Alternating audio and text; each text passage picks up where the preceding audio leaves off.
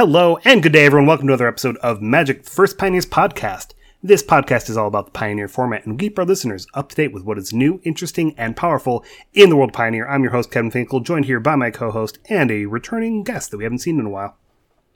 Hello, everybody. Uh, I, oh, sorry. Oh, you're good. I'll go, first. Yeah, if you don't mind. Uh, but yeah, hello everybody. I'm the Japan hobbyist. Uh, I uh, am playing Magic over in the uh, Tokyo area of Japan. And yes, sorry, host or sorry, not co-host. Uh, uh, guest, it's your turn. Who are you? Hi, I'm Ashiok. Uh, we are Dreams of Ashiok on Twitter. We're the the pioneer legend, the one that just keeps trying to make Lotus Cobra work. Uh, Hmm. yeah, it's your boy, and we're happy to be talking about some spicy new brews and decks that are about to show up. Yeah, yeah, you know, get, not getting too deep into the brews yet. More of this is supposed to be our spoiler episode, so this is always one of our favorite things to do. Is we love to have a guest on whenever we're going to do our spoiler episode, get a chance for everyone to hear our opinions as well as someone from the Pioneer World's opinions on what the new set is going to do. And we are talking specifically about Pioneer. So we are a Pioneer only podcast. We talk, look at the entire set, and we pick out what we think are going to be cards that will be impactful in the world of Pioneer uh, in existing decks or which can set up new decks on their own. Um, let's go ahead first with some kind of first impressions. Yeah. Penia. Yeah, um, you want to go first, Ashiok? Yeah, sure. Um, I feel like um, so the the one the one set review that I was on originally with you guys was Crimson Vow, and my issue with that set was that I going into it I didn't believe any of the cards were powerful or had potential. I thought there was like a cute little like some stands that like maybe it fills into this deck like as a one of or something like that. But with this set, I do feel like there's probably some new archetypes that are come through. Mm. This set is definitely a lot higher power level than a lot of the other sets that we've seen recently which is really Mhm. exciting because we did have that gap for about like a year, I would say, where we had like a bunch of sets enter Pioneer and nothing changed.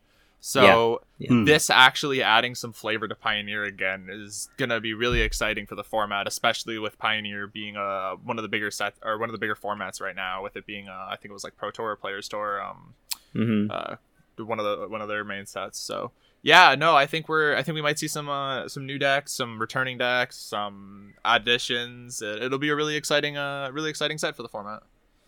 Yeah, hundred percent agree. Um, like I was going through these these cards for the review, and I'm like, this card doesn't fit into any existing art archetypes that I can see, but it seems good enough that it could be playable. And I'm calling it right now. I'm going to say that uh, New Capenna is going to just light a fire under the mid range decks. We're going to see a lot of new ones come from from this set. Ooh, I'm I'm happy to hear some positive opinions from you guys. I am going to be the negative Nancy on today's show the whole time. Uh, I have been really down on this set, and nothing's really changed me on that. So, um, you know, just to kind of say my piece here, I think the way that I'm really seeing it is my problem is with all these three color cards in particular. It, it kind of feels like if these were designed and they were one color, I bet a lot of these cards would fit into a Pioneer deck mm-hmm. here or there.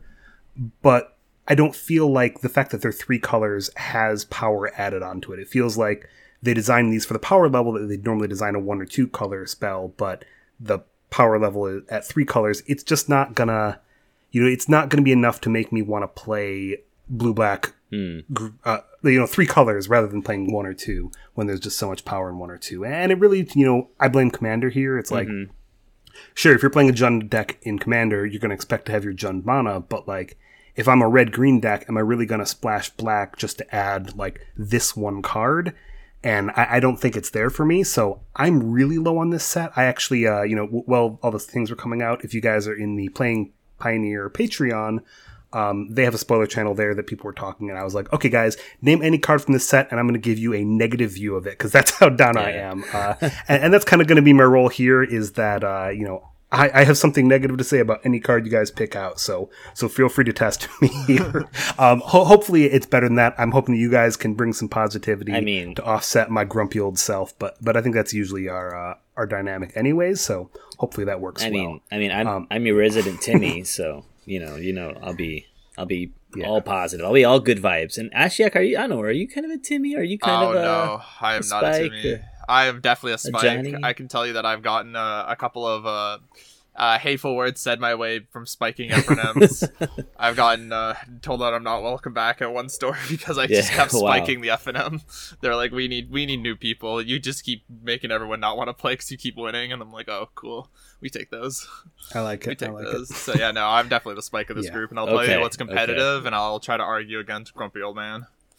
Okay. Okay. I've also got COVID, so I'm going to try and keep it not the longest, so that I'm not, uh, you know, talking for too long, and you know, maybe I'll be a little quieter than usual. But so I'll just jump in here and there and say, I hate this card, I hate this card. It doesn't have a home, blah blah blah, and uh, you guys can tell me to shut up, and Yeah. I'll go sit down somewhere. So and that's going to be how it's going to be. So usual setup for this is that we run through the colors, then we go by multicolored artifacts and lands. Um, we'll probably try and go a little quicker through our individual colors because there's more multicolor with this being a three color set. Mm-hmm. Yeah. Um, so hopefully you guys can uh, be on the same page with me on that, and then we'll run through what we think are our top five. You know, we, we just posted some of our top fives in the Pod Live chat. Those sometimes change while we discuss them because we're like, oh yeah, you're right, that card's awesome or that card's bad. I don't know why I was so high or low on it, and then um, so we'll kind of have a final one that we'll post out usually with the episode. Starting off, White in Streets of New Capenna. Who wants to lead us off? I'll go. I'll go. I have two cards real quick that are probably garbage that won't see play, but I wanted to talk about them anyways. um, that's Boon of Safety, which is a one mana instant for white. Uh, you can put a shield counter on the target creature and scry one. I know I kind of like this. Uh, you know, in like the um the the white red heroic decks. Again, it's not really a tier deck, but I think it you know could slot into a side board, you know, slot or something like that. Uh, I mean, who knows? You know, you know, it could see play. And then the other one is Inspiring Overseer, which is a, a 2 1 angel uh, for 2 and a white. It's uh, flying, and whenever it enters the battlefield, it's uh, one. You gain one life and draw cards. So it's kind of like Elvish Visionary, but for, for angels. And I know that you know that deck has shown up with the green white angels in, in Pioneer before. This would be a nice little addition to that deck. I don't know if it's going to help it get any better, but I think it could slot in there. So what do you guys? Hey, guys? Ryan, I, I appreciate you here. You are talking about cards that go into existing decks. That's right in my wheelhouse. So you- you're doing great here. I will follow up off of you, uh, but I want to hear what Ashiok has to say first. Uh, I think if we're gonna talk about inspiring overseer and like the angels archetype, uh, we should add a diff- an additional card, but I'll save that for a little bit. Uh, but boon of safety though, I think boon of safety is maybe an upgrade over God's willing in the in the um, the heroic deck. Uh, the issue with God's Willing uh, in that deck was that you had a lot of that. You would just like have a bunch of copies in hand, and you wouldn't be able to really do anything with them. This can still Hmm. give you the protection, and you can cast it as a damage spell while still never having to hold it up because your good creature is still protected. Like, uh, and you're still able to scry one. Like the amount of times I've seen God's Willing be used to scry one in upkeep and then have no value Hmm. elsewhere, uh, just so that they can hit a land drop or get a get a good draw. And this this just has like a little bit more added value. Of course, it's uh worse against exile removal. Uh, but exile removal isn't like the most popular thing in Pioneers of right now. Uh, um, that being like um like like I think the most remo- popular removal spells right now have to be like Flame-Blessed Bolt and other similar damage based or Mhm. Fatal Push. Like like this this still protects against the good amount of uh, the good a good majority of the current removal. So I don't know. I think Boon of Safety might be a upgrade over God's Willing. If I That's interesting. I do value the ability to go through blockers that um, God's Willing gives you, but I do like that you could play this proactively. So maybe it lets the deck be a little more aggressive because you're not always holding up one mana. You can just throw that shield counter on and then keep tapping out Mhm. for uh, more more spells. Mhm. Um, but I was right in line with the same thought you were. If we're going to talk about angels, I think we should talk about Giada Font of Hope. Uh, this is one in a white for a legendary angel. Uh, it's a two-two flying vigilance. You know, two mana two-two flying vigilance. That's already pretty good. And whenever another en- angel enters the battlefield, it enters with an additional plus one plus one counter for each angel you already control, and it can tap for white mana to spend on angel Yeah. spells. Um, so this card actually does seem really good. Damn. like just just as a solid beater but also you know that deck was desperate for two drops and it's kind of a lord and it can kind of uh, ramp up your lords sooner uh, your other angels sooner. I think there's a lot going on here and this is just a, a slam dunk for the angels deck Yeah. if that deck can uh, get its feet again which i think this will help do a lot for. And i can see the inspiring overseer maybe making a play in there you know. I saw that one first uh, Giada was one of the last cards spoiled uh, and inspiring overseer, you know, being cocoable and replacing itself might be close enough to playable for you know that that deck was already struggling to fill out its angels ranks for cocoable targets. How how many would you play? Um, would you it's Of like a Giada? that's probably where I would start as three of. I don't think I would start with four of, but you know, it's possible that's the right answer. It could end up that it's down to a, a two of if it is frequently an issue that it's uh, legendary. Uh, my And- hot, my hot yeah, take. go ahead. My hot take on Giada is I don't think this is going to revive the Angels deck whatsoever. It might create a new one, being mono white, but I think the issue is it not casting Coco on four, which is what you're ramping from two to four Yeah. with. Yeah, no, like this isn't going to do that. So like, I, it already just has like such a nombo. I think if we're trying to revive the the green white uh, Angels deck, you're going to need a card like Avacyn's Pilgrim or something that helps you cast Hmm. like the double white cards a lot easier uh, Mhm. and a lot less painful without having needing like Temple Gardens and similar. However, I think this might make a mono white Angels deck a little bit more viable, like the Nykthos, Hmm. um, Book of Deeds, that kind of style of deck. Like Mhm. uh, the one I believe it was um. I think it was RNG specialist or something like that, or the Seventh Prophet. I think that was his name. That was playing that like uh, that Snow Yorion tutor deck with like the Angels sub theme. Uh, I think that might be a little bit better because then you can actually curve out into better angels. Like, uh, I think I, I was trying to think of like better four mana angels. Uh, like the only one that came to mind is like Archangel of Tithes from Origins, which was like the ghostly prison kind of card. Uh, but I, I still there's just not enough good four mana angels which you're trying to ramp to, which just makes this card kind of underwhelming. But I don't know. I think this card's just way too awkward in too many scenarios. Well, if we are going to talk about the mono white book deck, uh, I'm going to move us on to another card. Which you know, sorry to pick another one here, but Elspeth Resplendent. The one place where I really was thinking of her was that mono white deck. She's fi- three and two white for a five loyalty legendary planeswalker, and it's Elspeth. Uh, she has a plus one to choose a target creature, put a plus one plus one counter on it, and one counter among flying, first strike, lifelink, or vigilance. She also can minus three to look at the top seven, put a permanent card with mana value three or less onto the battlefield with a shield counter on it uh, and can minus seven to make five three three angels. Um, so you know, finding book or finding mutavault and putting a shield counter on it, both of those seem great. You know, she can find things and work well with stuff like Heliod. I don't know if that's still an option, but it seems like she does a lot that that deck is already wanting to do. You know, she's legendary. She is a good target for things like Thalia's lieutenants, or Thalia's lancers. Sorry. So um, I can see her making a place in that deck if that shows up. Like in general, I think that there's not a great home for her, but that that as a already kind of you know niche fringe deck, I think that this would be an easy slot in. I mean, I would say like if we ever get back, um, you know, mono white devotion, she would be a good card to have in there. You know, being able to put some more devotion right into the battlefield right away would be great. Yeah, no, I agree. I think combos very well. I think that mono white snow tutor deck. Uh, this is definitely the place for it, like some book style deck. Uh, outside of that, the only thing I could see it with is like this card can find Broker's Ascendancy, which is kind of interesting, uh, which we'll Hmm. talk about later. But um, yeah, I think that might be like the only other like minorly interesting thing that this card does. Uh, you don't really want it in a lot of fire decks. You don't really want it in a lot of um, uh, other other shells that already exist. So I I think it, I think it's kind of interesting. I think this card will get more powerful with more sets that get released. But as of right now, I think it's just going to sit on the sidelines.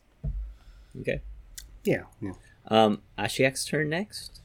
Do I, Yes, please do go I ahead. have anything in white else I want to talk about? Yeah, do you? Uh, I think the answer is no. Ooh, okay, wow. Uh, I see. Here, I was saying I was going to be the negative one. You know, maybe I'm spending more time on the mono colored because I wasn't big on the, the three colored Um, stuff. I could talk Go- about yeah, go ahead with if- another and one then here, you can Ryan. Get the rest if that's okay. Sure, sure, um, sounds good. I kind of like extraction specialist, specialist the uh, three two life link for two mana and a white. So when, when it enters the battlefield, you can return to a creature with mana value two or less from the graveyard to the battlefield. Uh, so that creature can attack or block for as long as you control extraction specialist. So so basically, it brings one of your cards back until, and then you can't do anything with it until it dies. But once it dies, you can do, you can like get value back from it again. I, I kind of like that. If I'm reading that card right, is that correct? no, you're reading it right. Yeah, essentially. you- I mean, if it has something that's like an enter the battlefield effect, or you know, does something while it's in play, that's also useful for So- it. uh, you know, to bring it back. So, like for example, the the two one knight that gives you know one of your uh, creatures indestructible when if you sacrifice it. You know, then getting that back into play, and then it still has that ability that you can just sacrifice it again if you need to, or it comes you know back and able to you know uh, how could I say uh, you can attack once extraction specialist has. So I like that. Um, we could also. Yeah, I ooh, think um, ooh, ooh. you know, humans seems like a good place for it. You know, Thalia's Yes, lieutenant, yes, yes. Uh, Thalia herself, as well Yeah, as you yeah. know something like the what is the. Katilda, maybe. Uh, all of those are pretty reasonable yeah, to yeah. have sitting back there doing good things for you. Um, so there's some options there. Yeah. It protects. Uh, my issue with this card, attacks. my issue with this card is that you just can't really like cast it on turn three a lot of the time. Mhm. I don't- it's very rare in Pioneer for something to die on turns one and two. Uh, even if it is, it's like something very minor. Like even if you get back a Thraben Inspector, I guess it's like fine. But I don't know. I don't think I don't think enough things are dying to where this is getting cast on turn three. So like this is Mhm. like a four mana, five mana card, unless we're like making some Stitcher's supplier deck It- with this, which I don't think is reasonable. I keep trying to think how to go Kroxa into this, Mm. and I haven't figured out a good But way yet. it is a very good late game. It's a good top deck, I think. yeah, it's two cards in a top deck, which makes it interesting. But I don't know. Hmm. Like I think like I I I haven't put a lot of thought into this card. I think I don't think there's going to be a lot of things that it can reanimate on turn three, uh, unless you're trying to combo it with patch up, which Hmm. patch up also does seem pretty uh, pretty okay for this. You get to return the extraction specialist, but patch up it's a three mana sorcery in white, two and a white. Uh, return up to three target creature cards with total mana value three or less from your graveyard to the battlefield. So you get back extraction specialist and two ornithopters. Boom, value. Mm-hmm. You get back Kroxa and um, a Stitcher supplier. That seems good. It, uh, where I was even looking at this is I thought it might work in something like you know you bring back Patchwork Automaton, a one mana artifact like a Bomat Courier and an Ornithopter. Mm, you know, mm, mm. non joking, actually bring back an Ornithopter. You know, that's a lot of creatures onto your board. Yeah. It's a three three automaton. It's Um, this seems like an option so if Lurrus was still, you know, playable, would this card see any play whatsoever? Yes, maybe because I remember, you know, there was kind of a black version of this where it would put, um, it was up to three, but it was only two total creatures, but it gave them counters. Mm-hmm. Yeah, yeah. Um, but that was nice because it could bring back Lurrus, and then you know, bring back Lurrus makes it worthwhile to bring back other things. Uh, but yeah, this is interesting. I think that you know if we can get some good value one to two drops, uh, there might be a deck around patch up. So I thought it was worth calling Mm. Yeah. out. Yeah, it's again, it's one of those cards that gets stronger with more cards that get released. Like if we get another like Stitcher supplier kind of effect, then maybe I start Mm. looking at patch up a little bit more seriously. But again, as of right now, uh, I- I'm not too too high on it. I think I'd rather cast the card Kolaghan's Command than patch up. Oh my god! Who knows? Oh my god! Hmm. Oh my god! I mean, there are there are decks that aren't yeah red yeah exactly though. That Um, the the one one black uh cleric guy that when he comes back from the graveyard becomes a makes a five five d- demon token. Oh, sure, yeah, bring back him and a Kroxa. Perfect. Oh my goodness! Or just bring back three of them. yes. All right, uh, I'm going to Oh go on with God, another card awesome. here. Th- another card here that I thought deserved a call out was Knockout Blow. Uh, this is two and a white for an instant that does four to a creature that's attacking or blocking, and you gain two life. But it only costs one white if you're targeting a red creature. Um, I think that this is a nice tool for white, like controlling decks, as a counter to things like mono red, especially you know mono red, red black. Uh, I do think that they might be a little overhyped. I'm surprised you guys weren't calling this one out, but I will also say, like, I'm a little worried that this doesn't hit some of the X4s in the format. Like, you're never going to hit a thing in the ice with this, really, because they're not going to block with it, and you can't really hit Winota with it because they won't be attacking by the time Winota matters. So, um, I like this card, but it's not an absolute win. Yeah, I mean, I think uh, you know, red has the the one one mana four damage to blue or white card. You know, this is great to actually have. We had like the two mana one from Dragons of Tarkir. I think it was destroy red or black creature and gain two life. But Yeah, and that's how play. It, it has seen non-zero amount of play during the format, this so I think this is maybe better. But yeah, this being able to um, you know cast for one is great. You know when you're playing against red deck, and that's basically the only deck you really want to play it against. I think is like mono red, great sideboard card. No. Yeah, it's definitely a, it's a nice pressure valve if that deck ever comes too good, kind of thing. Yeah. Um, last one I just want to call out was Depopulate as a. Oh, sorry. If you had something Oh. on knockout blow, uh, the only other thing I was going to say was Depopulate is another sweeper option. I'm not sure it's better or if there's any deck that wants it, but it, it's out there if there's a non-supreme verdict deck that wants a sweeper. I was gonna say that knockout blow is very very bad against everything that isn't mono red because Winota because it's it, it's based on the attack trigger that knockout blow becomes valuable and a lot of the decks that wanted to, to, are they going to be attacking or sorry a lot of the decks that it, you could think it's good against need it to be attacking for the card to be good like Winota Winota's already going to be attacking when you get value so that eh, this will not be good against Winota whatsoever Okay, this won't be good it's a budget. Go for It's it. a budget option to March of Otherworldly Light. let's keep it. There we go. I'm down for that. I, I Okay, sure. that. Yeah. Well, what else could it be? Okay, uh, let's go on to blue here. Um, you want to go first, Ashiok, since we kind of cut you off Yeah, there. no, we're good. Don't worry. Um, I put on even the score. Uh, even the score is X and triple blue for an instant. That says it costs the triple blue less if an opponent has drawn four or more cards this turn, and it says draw X cards. Now, do I think this card is going to be widely played? No. However, I do think it's an interesting. I uh, it's it's an interesting space when it comes to playing against Phoenix or Jeskai Ascendancy, giving you that like draw effect as a control deck against Mhm. uh, to try to try to draw your counters, try to draw like like it gives you like a final stand kind of thing. Or if they fail, well, you just draw a bunch of cards and you refuel, and then you guarantee win the game. Like it, it's just a it's a comeback mechanic or a uh, Mm. hit the hit the I need help button kind of card, which is kind of So- interesting. I do I think it's better than dig or Hmm. probably not, but it still is interesting because like it it gets around the the delves. I don't know. It's like it's an option.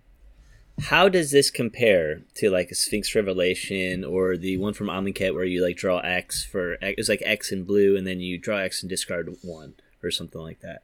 You get to draw more cards for less mana on average. that is If that is they that is draw the idea. four cards. That is the idea with this card being a sideboard Hmm. card. I don't think this deck is anywhere near a main deck card, but I do Mhm. think it could be an okay sideboard card when it comes to like because like the more the most popular decks in the format are playing cards like Treasure Cruise and other random draw effects where they win the game by drawing their deck or doing something Um, similar to that. So Yeah, this seems good against like Treasure Cruise and Pore Over the Pages Mm-hmm. only, but like I feel like you'd rather counter those cards if you've got a sideboard slot for it, or like Narset's Reversal it or something. hmm I'm not big on this, but I'm- I I see where you're coming from. On Yeah, I think it's just an option. I don't know. Something to add to the toolbox is always something you want to mention. Because, like, who knows? Maybe this shows up in a sideboard in a year and I get to call, hey, I was on a podcast and it was pretty decent. Trying to cover my I have. bases. Go for it. Sorry, Sure. What's go ahead, Ryan. I was gonna say I have one card that I added, and then Kevin, I'm guessing you can talk about the rest because I didn't add any. Oh, geez. Okay, yeah, guys. If you're leaving me there, because I, and you know I don't like blue. But um, I don't know if you guys, uh, if any of my listeners follow me on on Twitter at uh, Yo Japan Hobbyist, you might have seen that I was at the uh, um, God of Pioneers Seven in Tokyo yesterday.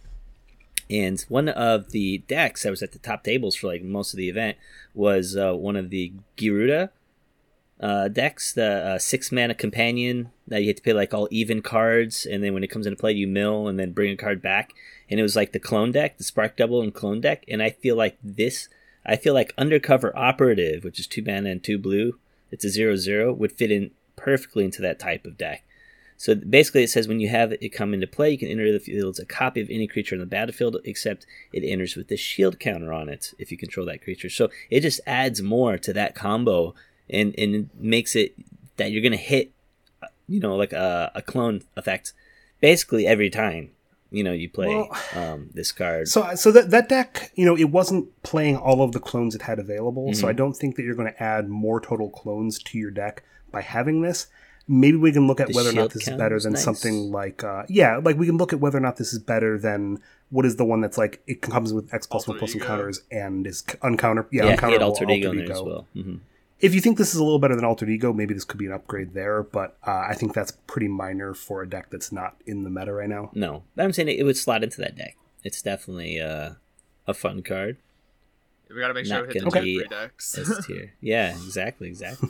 so that's all I wanted to talk about. I wanted to add it because I saw that cool deck, you know, yesterday. All right, I, I'll talk about the fun one here, and then we can talk about kind of the maybe role players. Is Reservoir Kraken seems interesting to me. It's a four mana six six, uh, which you know four mana six six trample ward two. At the beginning of each combat, if it's untapped, an opponent can tap an untapped creature they control, and if they do, you tap the Reservoir Kraken and create a one one blue fish token with can't be blocked. Um, so this looks a lot like the demon that did a very similar thing. That was also a four mana six six flying uh, that they could just tap it and you put counters on it. Um, you know, giving a blue, getting a one one unblockable is probably better than putting counters on the creature that they can continue to tap. Um, so I think this is actually a reasonable beater.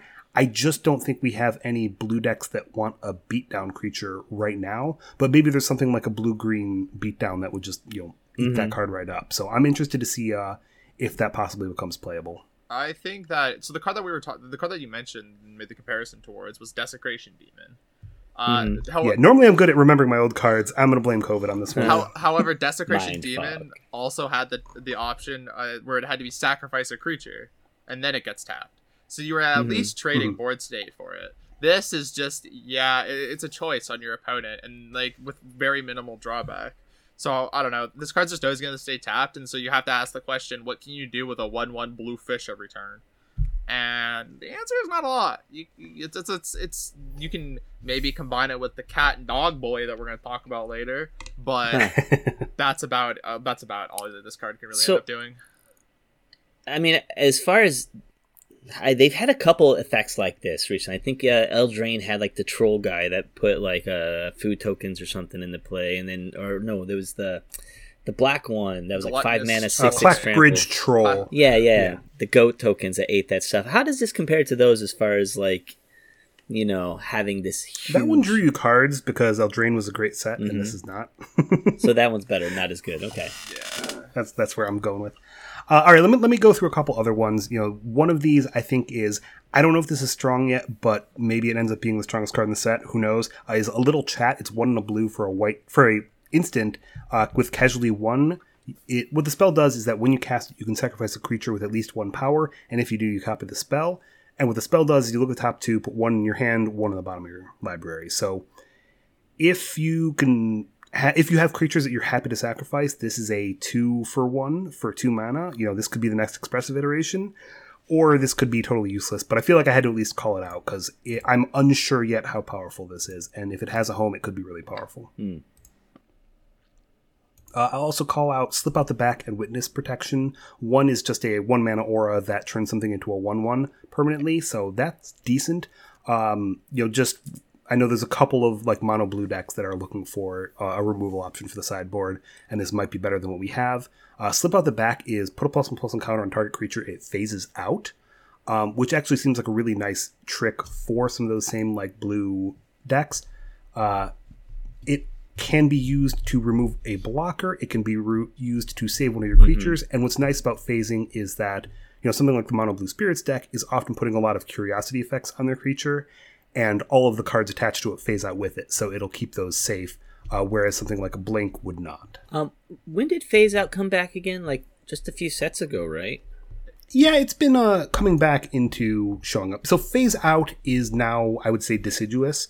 Um, phasing is still not going to be around. So Yeah. phasing is where the creature every turn phases out, and that's still a uh, a weird unused mechanic. Yeah, they're setting up for, you know, Teferi bringing back what Zhalfir or whatever, right?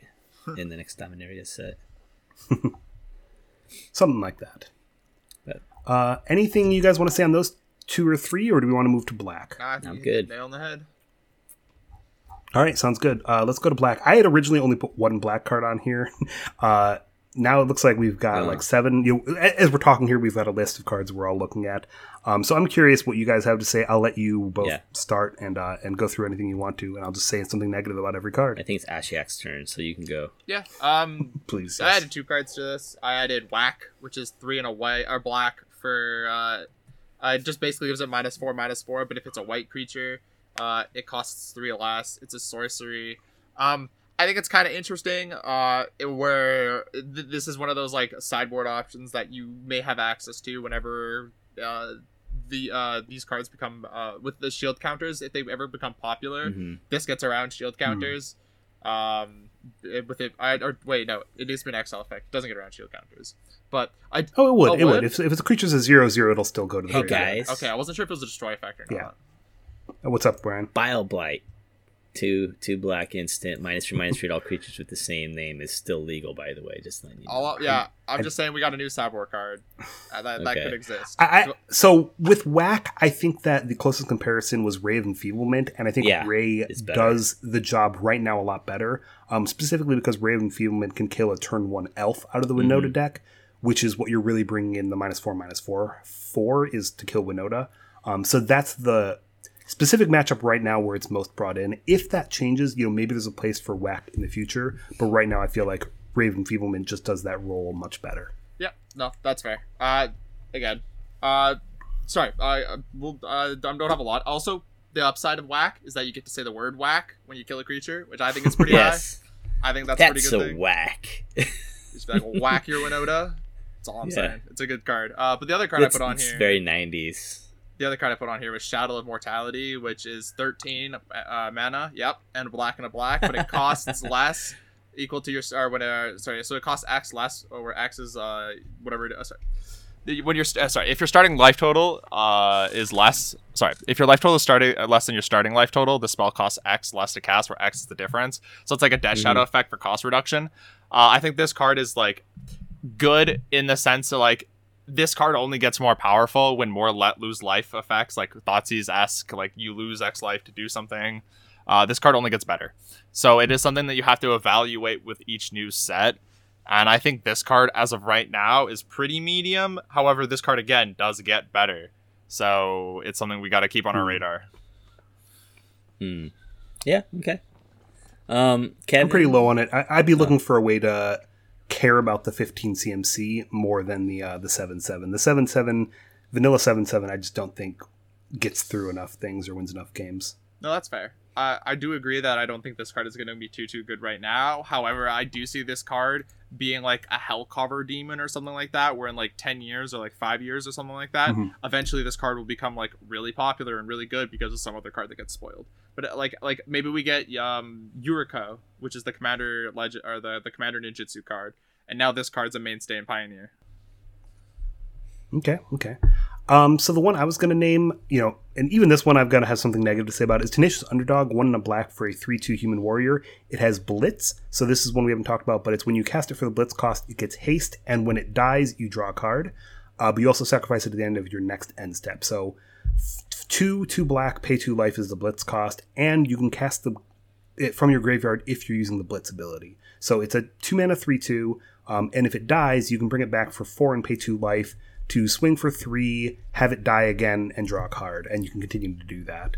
Um, people are really big on this card. You know, I saw someone calling it like the next Tarmogoyf. Mhm. I'm nowhere near that high on it. I think this card is decent. It'll be playable in some maybe mid-range strategies, maybe in mono black. Um, I do. I just kind of feel like that blitz cost is a little expensive. Like if you're paying four mana, you know you're losing two life. Best case scenario, your opponent's losing three life. Um, Hmm. You're not advancing your board state. You're paying mana. You're not advancing life totals. I just feel like you're not really. You're kind of just turning water with that, and that doesn't feel to me like you're doing a lot. So, um, yeah, it's card advantage, but Hmm. I'm not huge on this card. I, yet. I like this in mono black aggro to be honest. Um, you know, it has a lot of those effects already. You know, we have uh, what Scrapheap Scrounger is in there, and we have the uh, Bloodsoaked Champion, and um, also uh, you know, usually that deck is playing the four four Demon with Spectacle, and you know, being able to, you know, get your life down there uh, to kind of set it up. You know, if, if you don't have it, if you draw it off the top of your your uh, your library, you know, you could start putting, you know, counters on that four four flying trample right away, which is kind of kind of nice. Yeah, I think the the fact that this turns on raid uh, for Bloodsoaked Hmm. Champion makes it a little bit interesting in mono black. However, I see this card um in the in the in a shell with Ob Nixilis and like Stitcher's Supplier. Nixilis. I think we're gonna end up seeing like some sort of like aristocracy style red black mid range shell where Tenacious Underdog would like it. It's a very good creature to sacrifice to Ob Nixilis. Like I. I don't know. I think this shell is coming together where this is going to be one of the more mainstay cards because again, this is card Mhm. advantage in that deck, and it's really good Yeah. card advantage. yeah. that, that I can be into. I'm into that. Um, like like I, I can see a world where like you don't have a like you're playing w- turn one Thoughtseize, turn two per- Pernicious Underdog. You attack with it because you don't care if it dies or not usually because it's a three Mhm. Like they're not usually going to be trading a whole lot of creatures into it on in Pioneer at least. Uh, and then you cast a, an Ob Nixilis, you get two of them, and now you're just kind of messing up the board state and messing up your opponent. Now you have to deal with two things. And then next turn, if you have nothing else to do, at worst, you blitz this card. Like, Yeah, that that sounds good. Where I think was saying is that in the current red black mid range deck, I think that I would rather have Blood Tithe Harvester. Um, that might mean this is playable, but I think this is not as good as Blood Tithe Harvester. Yeah, in a traditional shell, I, I would agree. But I think I, I I'm more so leaning towards like a new idea of like an aristocrat style. Okay, I like that. Um. So, question. Um, Sure, Ryan. Gray Merchants of Asphodel is like a three five for five, right? It's a two four for five. two Ah, it's four for five. Oh darn. Okay. Yeah, because in, one of the cards that I thought seems really strong is cut the profits. Um, I just added this on there. Black has really kind of been missing like really big draw card effects. I feel like uh, I don't think any deck plays anything other than like I don't know Village Rites or the uh, the one that sacrifices a, a treasure token to draw cards. Mid range is definitely going to need something that says you know draw X and cut the profits does that. It's X and black black has casualty three, so you can sacrifice a creature with power three, and then uh, it says you draw X cards and lose X life. Um, I don't know. There's that uh, vampire zombie that's you know can come back if you gain life. You know, so you know you sacrifice that, and then it comes back. You know when you gain life off of something that turn. But I think this could be really powerful. You know, like paying two life. Or so you can pay basically you can pay four mana and draw what four cards, um, which is like If a really strong effect. creature. Yeah, yeah, which could be a really strong effect, I think. Uh, But I, uh, I think the issue with cut the profits is that you'll end up seeing like black decks go into other colors for card draw, and then Mhm. just have solid standalone black cards. And like mono black aggro doesn't overly care about card draw enough because your cards are already really efficient. I think cut the profits will. well, not aggro. I'm thinking Yeah. mid range. I'm thinking like devotion or something like that. But we haven't seen mono black Yeah. devotion since I think Squat Chief brewed it Yeah. on a stream two years ago. Yeah, yeah, So exactly. it's been a minute. Um, I had one other Yeah. card. I'm not a yeah. fan. You know, you're trading mana, life, and board state for cards. Um, I feel like maybe that's not really what mid range wants to do. Yeah, well, Maybe. I'm just saying the card draw is always good. Nobody hates card draw. I hate card draw. I hate. Draw a card. Yeah.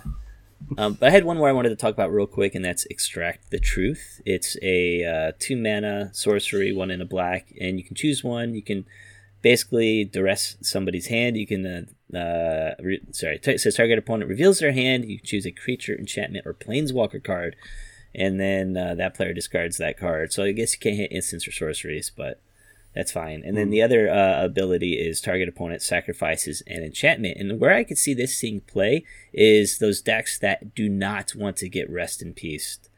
So, um, or ripped, I should say. Uh, any deck like Greasefang or, um, you know, maybe like uh, like the Rakdos uh, mid. I don't know about Macros mid range, but maybe the uh, Rakdos Anvil decks or something would definitely want this in their sideboards instead of something like Feed the Swarm because you can still get rid of the rip or you can just kind of hit like everything else in their hand. So, what do you guys think? I think the only added benefit this card has is killing uh, Xenagos. Or not Xenagos, um, Klothys. Klothys. Uh, mhm. Hmm, Like yeah. that's about it. Uh, which might be an issue for those decks if red green mid range ever pops up. But sadly, Hmm. I, I I think this card's cute. I think it might go in my my my my pauper cube, but that's about it. So you wouldn't play Yeah. this over Feed the Swarm? Nah, being able to destroy stuff and uh, sorry, being able to destroy creatures as an added benefit is better than duressing most of the time. Mm-hmm. Yeah, I think that's a fair point.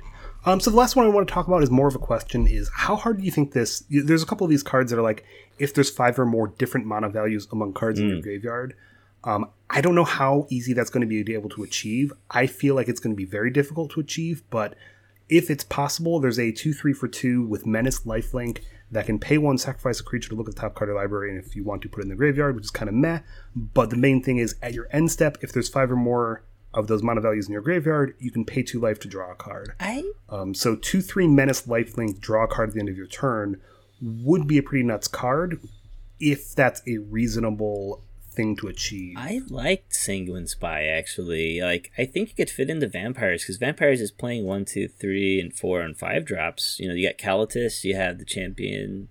Uh, was it? so Is that the champions of five mana one? And then Yep. you got Sorins, of course, and you have other three drops. You have um, Dusk Dusk Zealots or Dusk Legion Zealots, and you have uh, the Knight of Ebon Legion. And uh, of course, you're playing Thought Thoughtseize and stuff like that. So you have more than enough cards. I think this could definitely see plays like a two of in that deck because paying that one mana to sacrifice like your Dusk Legion, it's already done its job. And then you know you get to like play another you know uh, better vampire off the top of that. I think that's good. I think this card having menace is its only upside. I don't think you're really gonna get that many cards. So like in the vampire shell, you you never have issue with card draw. You always have enough card draw. Like champion of the dusk and Dustly Lieutenant will fill your hand a majority of the time. So I look at it for the other modes, uh, and I'm like this menace lifelink two three is like kind of okay, I guess. But like Mhm. we have Nighthawk Scavenger, which is probably better. So. This card doesn't really interest me for a vampire shell. I think this card is like an against the odds commander card. Okay, All right, I'm down. All right, let's move on to red. Yeah, sounds good. Oh my god, you guys have added a bunch of bad stuff to red. Hey, but maybe no, I added no, some bad no, stuff no, too. no. All right. Should I start with the bad stuff? I got a lot of bad stuff. Uh, sure. Why don't you give just us shoot it down real quick? Ryan? Okay. Um, first one I like uh, is Big Score. It's a four mana instance that says as an additional cost to cast a spell, discard a card, and you get to draw two cards and create two treasure tokens. And I know you know Magma Opus is a Magnum Magnum Opus. Um, decks uh, might want to play something like this actually. Um, it's a great way to put um, you know treasure onto the battlefield to kind of ramp up to that that big effect. You know to get to your um, uh, how can I say to play your magnum opus or to uh, get to your uh, gear hulk to uh, flash flash something back. Um, so I think this could definitely see play in there. Yeah, so it there there's an existing card in the format which is two and two red for the exact same uh, text, um, and that sees not complete zero play, mostly zero play, but you know this is slightly better. It's it's a little bit more splashable, which some of those deck cares about. Some of those decks care about. So yeah, I think that's a fine call out as a just uh, minute improvement over an existing card. Yeah, Um, I agree. yeah. Okay, and the other jank cards I had, sorry, I'll just go over the janks real quick. Um, calling a professional, it's like Skullcrack, but I guess worse. All Um, players worse. can't gain life this turn. Damage can't be prevented this turn. Calling professional three damage to any target. I want to say um, the uh, Skullcrack was only player, right? It was, Yes. yeah. Yeah, so this you pay an extra mana to be able to target anything, but it three does the same thing. It's three mana. Nope, Yeah. I'm done. We we, we Okay. said it's three mana. Yeah. That's all I care. Okay, It's done. okay.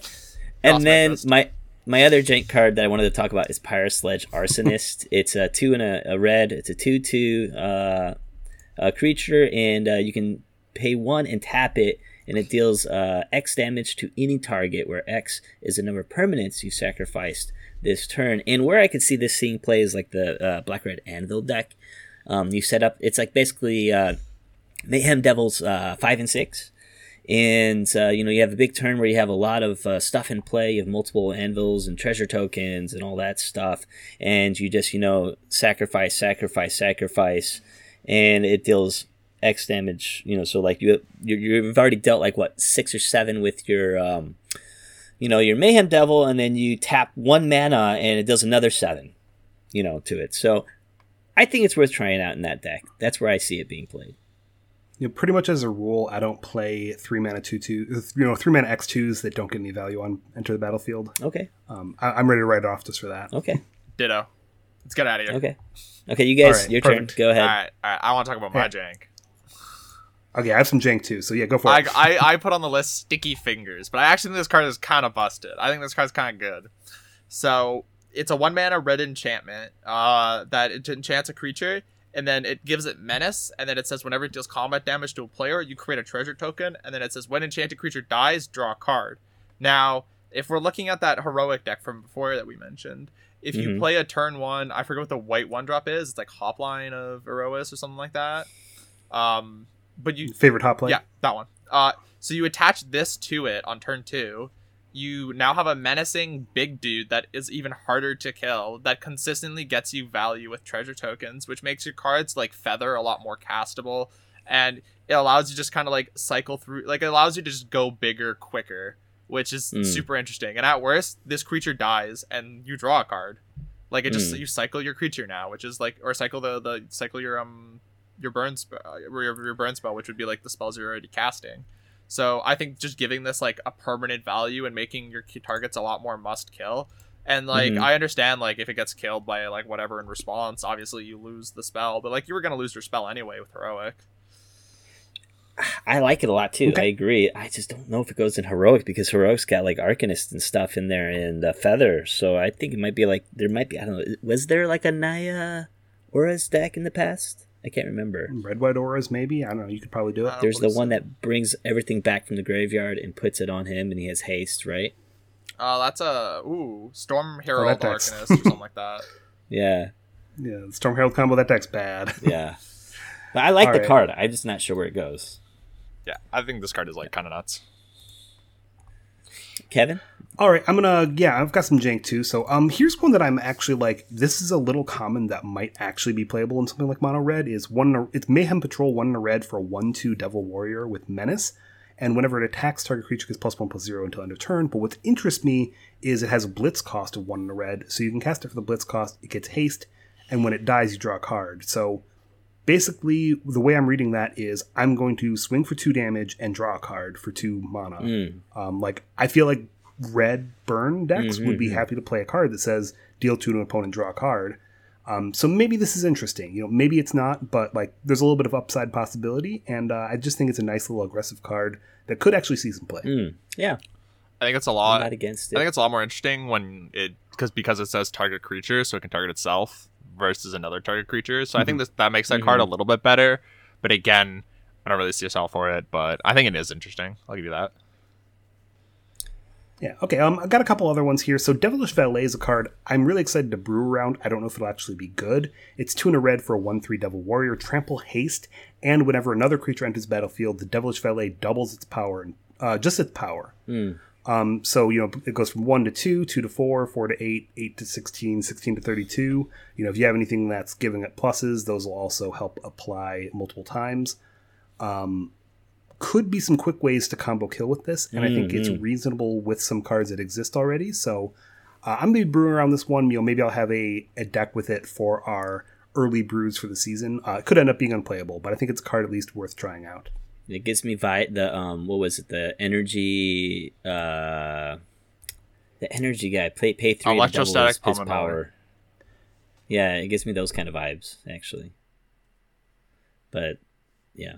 Anyways, uh, you, wait, Uh, you guys mind if I do yeah. one, yep, go ahead. and then you guys can get the rest? Uh, I actually like Goldhound. Um, I, I, I think you guys somebody else uh, added it on here. It's a one one uh, one red. It's a treasure dog. It has first strike. It has menace, and you can sacrifice it to add one mana of any color. This is amazing on a common. All of these stats. Menace, what? First strike, what? Sack it, and it's it's a red, you know, mana dork. What? Yeah, I don't know where it's gonna go. It's gonna see play somewhere though. I think the fact that we now have Yeah, I- treasure as a creature type makes me happy. but So it's not a creature type, it's still only an artifact type. You couldn't like name treasure for something that creates, you know, a creature it of any says treasure type. dog. Yes, it is an artifact treasure and a creature Dog dog. on the treasure. Uh, that's just happened. I don't know. I'm just even, but yeah, no, I actually think this card's kind of decent. But uh, red ramp is not something that's been like sought after. So it Mm. it's one of those things where Sticky Fingers is good. Maybe Goldhound's also good, but Yeah. all Yeah, but this could maybe be big red. Yeah, I don't know. You know, something that you know, it's got like a lot of Chandras and you know the other five drops like Glorybringer or something. Would love to see a four turn four, you know, Glorybringer, right? I think I'd be more interested if we had something like a red Ensoul deck back. Um, I'd Mm-hmm. love to see, you know, the artifact creature part of this is probably what speaks most to me, Yeah. especially with already Oh, having first strike and menace. Yeah, yeah, five five on turn two attacking. Um, nice. yeah.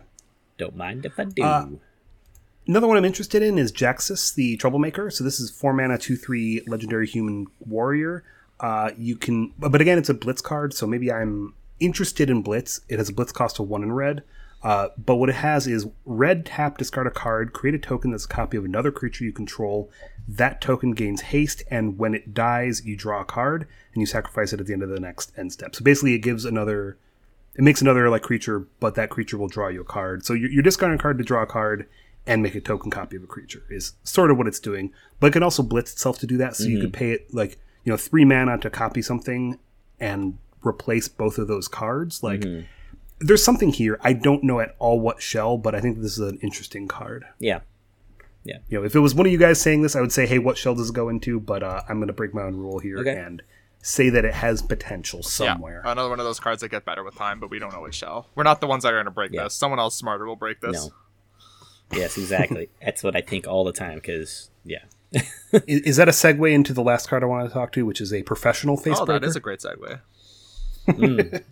Um, again, I don't have a shell for it, but it's a three mana, two three menace human warrior. Whenever one or more creatures you control deals combat damage to a player, you create a treasure token, and you can sacrifice treasure to exile top card of your library and play that card this turn.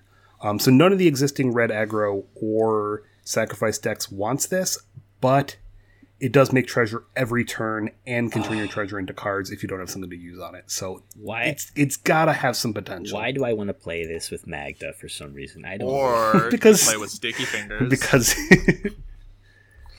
uh, I'm surrounded by Hey man. I'm just trying to push sticky fingers because I think that card's kind of sick. But another card I think is kind of sick. All Last red one we're gonna talk about, Urabrask, Heretic Praetor.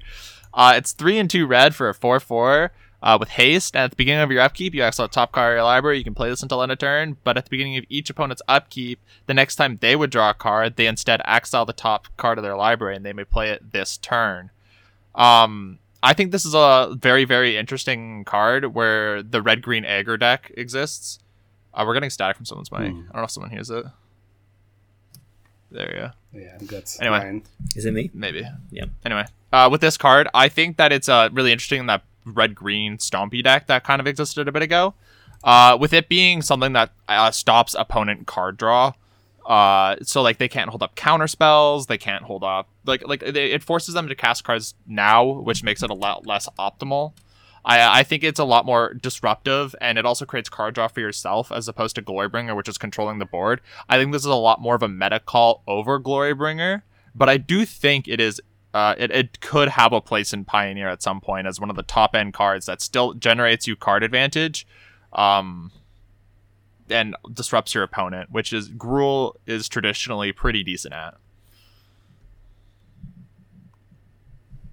I don't like it. the only reason I might be interested is if we're doing it with the um, there's a combo that stops opponents from playing things from Oh, exile. like- but no, yeah. I, I- I'm not. I'm not. I don't have much I want to do with this card. What about you, Ryan? Uh, I'm fine with. Nah, I'm not, I don't.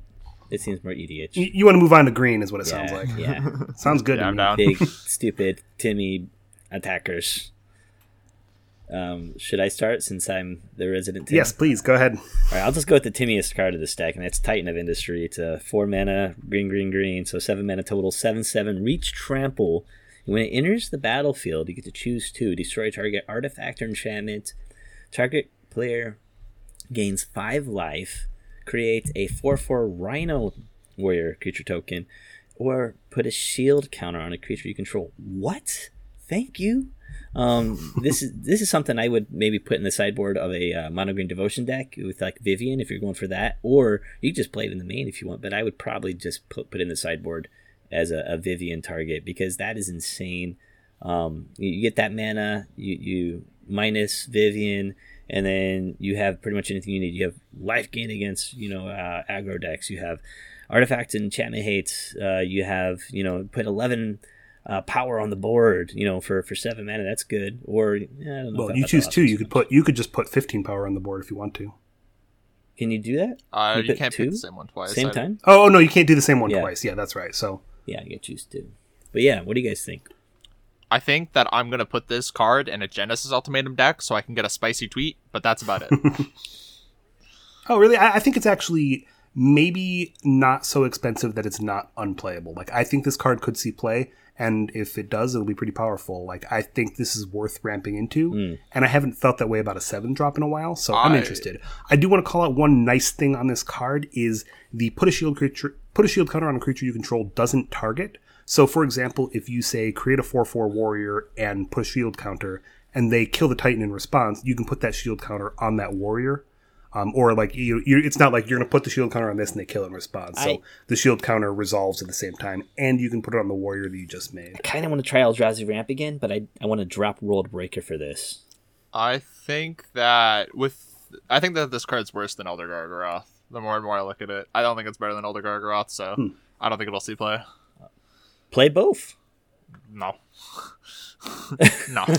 just no. Okay, uh, can we interest you in some other big green dumb things like a five mana five three Rhino warrior with trample that when it enters the battlefield you gain three life, and when it dies you make a four four, and you can blitz it for four and two green. I like this a lot. I'm not, I'm not interested interested in in it. this just because it doesn't have a home, but I, I would love for it. Uh, you know, we'll play Rhino Tribal or something with Siege Rhino, but like this, this just feels like a relic of the past at this point. Yep. It'll definitely see play. Nah, this is Thragtusk at home, and Thragtusk doesn't have a home, so It's got it's a trampling Thragtusk. Did you also be a hasty boy? And you get a 4 4 when it dies, not a 3 3. That's fair. You know, if we're somehow junding them out, I, I'm into it, but I don't think Jund that's hasn't been playable since the, f- the format exception, where people were casting the card Murderous Rider. Yeah, there we go. Uh, Perfect. but however, a card I am interested in is uh, Topiary uh, Stomper, which is one green green for a Mm. four four plant dinosaur with vigilance, and on ETB it searches for a basic land and puts it into play tapped. Mhm. But then it can't attack or block unless you control seven or more lands. And as the resident Lotus Cobra gamer, um, this Okay, this okay. this this gets a little interesting, you know. Like I don't uh, getting to seven lands with that Genesis Ultimatum deck wasn't like the hardest thing in the world. So this also being flickerable by Yorion is kind of interesting. It being a four four vigilance, like it's it's a pretty hefty blocker and attacker when you do get it online. And the question is, how often do you get it online? I think the answer will be pretty Hmm. often because this being able to help me ramp into Omnath a lot easier Mhm. kind of makes me interested. I don't know. I, I this is a card I will play with and I will Yeah. test a bit with. Do I think it's going to be like breaking the format? No. But I do think it's something to look at. I see a flaw in your plan. What's up? Omnath is a four color deck. Yep. And it's probably going to be playing a lot of basics. So you get like what? Two hits, three hits, maybe. If you're, are you going to play one of these, two of these, four of these? Uh, in a Yorion deck, you play four of these, and then you play six or seven basics alongside Fable Passage. That's how the original deck Okay. used to play. yeah, look like. you're already having to play a lot of basics in that deck. Okay, so okay. um, that's reasonable. Um, I- I'm glad you're also sold on this because it's a card I like, um, and I think that a lot of people were kind of comparing it unfairly to Wayward Swordtooth. Yes. So that was a card from a while ago that was two and a green for a five-five with Ascend. So it's like you can't attack or block with it until you have ten or more permanents, um, and it let you play a land every turn. I don't think that's a fair comparison. I think where we should be comparing this to is Cultivate, um, because that's what this really is. Is Cultivate puts a land, you know, a basic land into play. This puts a basic land into play. Cultivate's upside is that you get an, a land in hand as well. The upside of this is that sometimes you have a four-four vigilance attacker later in the game, or you can sacrifice it to something, or you can, you know, crew a vehicle with it, something like that. And for me, I think that there is potential. Like, you know, there are things that I love having a four-four sitting around. So I like the potential for this. I'm going to want to try and build with this card. Yeah, it, it'll definitely maybe enable some some more uh, shenanigans with lands. Um, should I go next? This is my turn again. Yeah, go ahead. What do you got? Um, one card I was kind of excited about is Gala Greeters. It's a one-one for one and a, green. Uh, it has Alliance. I don't know what Alliance is yet. So it's a, so basically, okay. when when another creature enters a battlefield under your control, you can choose one that hasn't been chosen this turn. So if you have three creatures chosen, you can choose each of them. Uh, otherwise, if it's only one, you can only choose one. So uh, the first effect is put a plus one plus one counters on them. So it's kind of like a evolve uh, effect, I would say.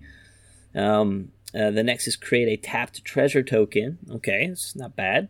And then the third choice is uh, gain two life. So yeah, I think this has good value. Whenever I see a lot of text on a green card, I like it. Uh, I don't know. You know, for example, Gargaroth or um, I don't know, whatever else. But what do you guys think? I think that this card has a little bit less going for it because this is the comparison I would make would probably be um prosperous innkeeper, which has immediate Mhm. value, while this has more delayed value.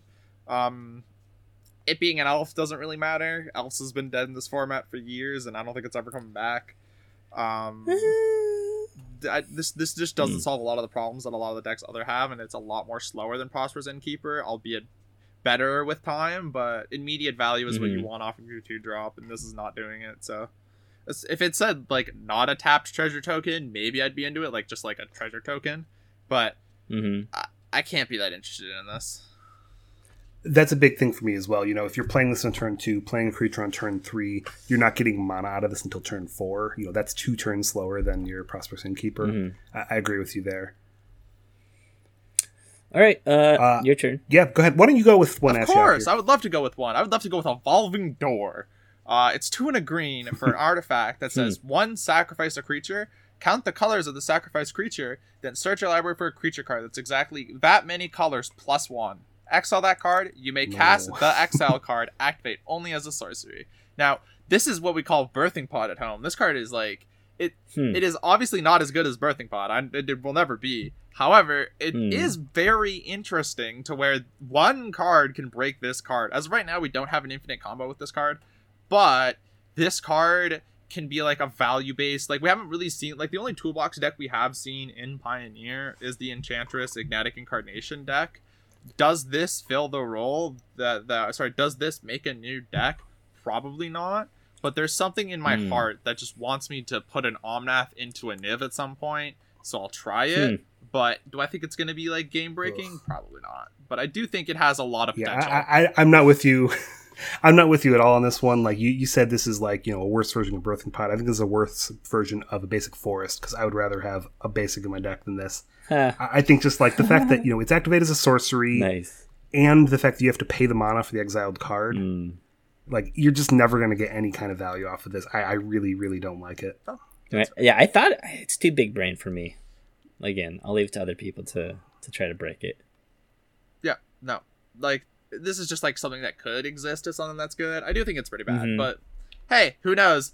Anything that says find a creature card, you kind of got to think about it a little bit more because the the amount of like a lot of people were wrong about a lot of cards that ended up saying that text. But there's another one that we might have to look at, which is Vivien on the Hunt, four and two green. Mm. Uh, Okay. comes out at four. Uh, its plus two is when you, you may sacrifice a creature. If you do, search your library for a creature card with mana value equal to one plus the sacrificed creature's mana value. Put it onto the battlefield, then shuffle. Its plus one is mill five cards, then put any number of creature cards milled this way into your hand, and minus one, create a Hmm. 4 4 green rhino.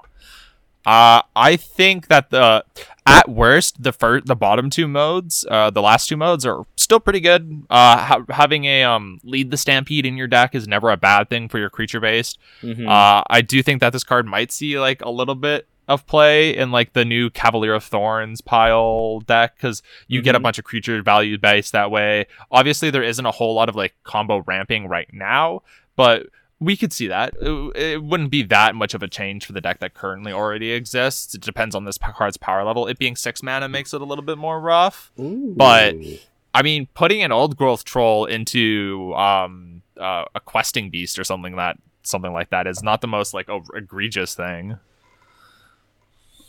I wonder if this could be played in a delirium deck. With the mill ability, that's kind of nice. Yeah, we can trigger Narcomoeba. No, I mean that could be a lot of card advantages. Mill five cards, find creatures that way. I'm a little worried that you know six mana sorcery speed Mm. planeswalker. I kind of want to win the game on the spot, or at least like you gotta expect that you're gonna play this and get one activation out of it before it dies. Mhm. Is the other way you can think about it. And if your one activation gets you, let's say, on an average of two creatures, is that worth it? Like, Well- ah, for six mana, maybe, maybe not. if you're letting it die, or sorry, if you're if you're choosing to let it die and use one of the plus two abilities, but if you have the chance to save it with the four four Rhino, I don't know, it has like a little bit of versatility without it being able to create a blocker for itself. But Mhm. how valuable is Yeah. that? We don't really know because I think the format's going to change a lot, so it's kind of hard to predict. Yeah. Yeah, I would need to see a combo that works with the plus two before I'm really be interested in her. I don't think we'll end up seeing a combo since Felidar Guardian or whatever is banned, but I do think we'll Yeah. see a more value based Vivien deck. Uh, well, at least I, there will be attempts. That is for sure. Okay. Yeah. I mean, do we have any good fours we can sacrifice and grab like Yorion? or Solemn something? I Simulacrum. Boom! I broke the format. Yes. Oh yeah, that format's gone. Boom, out the door. All right, uh, I'm gonna go with a quick, just real quick mention of prize fight. It's one in a green for an instant creature you control fights creature you don't control. Make a treasure. Um, this is, you know, we don't really have any decks that are playing like a two mana or like a one mana fight spell, really even. But this is a one mana fight spell basically. So I think it's interesting. Um, just had to give it a shout out as being Mm. something slightly more powerful than what we currently have that's not being used. Mm. Uh, I also fight rigging. I gotta call it because it's the only hideaway card I thought might be That's playable. Um, so this is a returning mechanic of hideaway, uh, where you look at the top X cards of your library, put one face down in exile, and then the rest in the bottom, and then something lets you cast that for free later, cast or play. So if it's a land, you can play it. And this one, it's a three man enchantment that at the beginning of your combat puts plus and plus a card on a creature you control, and then if you control a creature with seven or more power, you can play the exiled card. Um, that, I think that's close to playable. Obviously, doesn't have a home yet, but um, maybe could. Mm. Yeah, I like free spells. Who so- doesn't? It feels like I was gonna say it feels like we're making good time. We just got to green. Uh, yeah, but we're. I was gonna say we're not making good time at all because we've got. I mean, it depends on how much you guys are gonna want to talk about these multicolored cards because I think they're all terrible. I would so. love to talk about them. Uh, for prove me wrong. Uh, how about I change your opinion right now? All right, I'll go first. Go ahead. Go I'll go, go for it. first. The card that I had that I think is going to be really good in this format is Lord Xander the Collector. Now, it is a seven drop. Okay. Don't get me wrong. I'm aware of how much this thing costs, but it costs four and then Grixis mana. Uh, it is a six six legendary creature vampire demon noble. Uh, when it enters the battlefield, Ooh. target opponent discards half their cards in their hand, rounded down. Whenever it attacks, they mill half their library, rounded down. And whenever it dies, target opponent ha- sacrifices half the non-land permanents they control, rounded down. Now, this seems like a really good three mana card that you can put into play off Sorin. I think this Yes. could win the games solely on its own if you go turn three Sorin Lord Xander. Your opponent just lost half uh, so many of their resources, and you just used a planeswalker. Mm. I like it. Tur- turn three on the play, Lord Xander. GG done. I mean, people were playing the six mana uh, Olivia for a while here. There was a like a forty person event in in I think uh, Yokohama that was playing like red red black vampires with Sorin and stuff like that. So I, I am not against that. I think that could work. I think there's enough mana to be able to support Yeah, it. we're. Like that was the issue with vampires. I'm here to say something negative about every card. Um, so the only thing I'll say here is that I think that turn three Sorin, this would be great. Turn nine Sorin puts Xander into play. It, it's really just a vanilla six six. Like it, if they have one or fewer card in hand, they don't discard they do. anything. It's rounded If they have one or Oh, fewer sorry. creature left.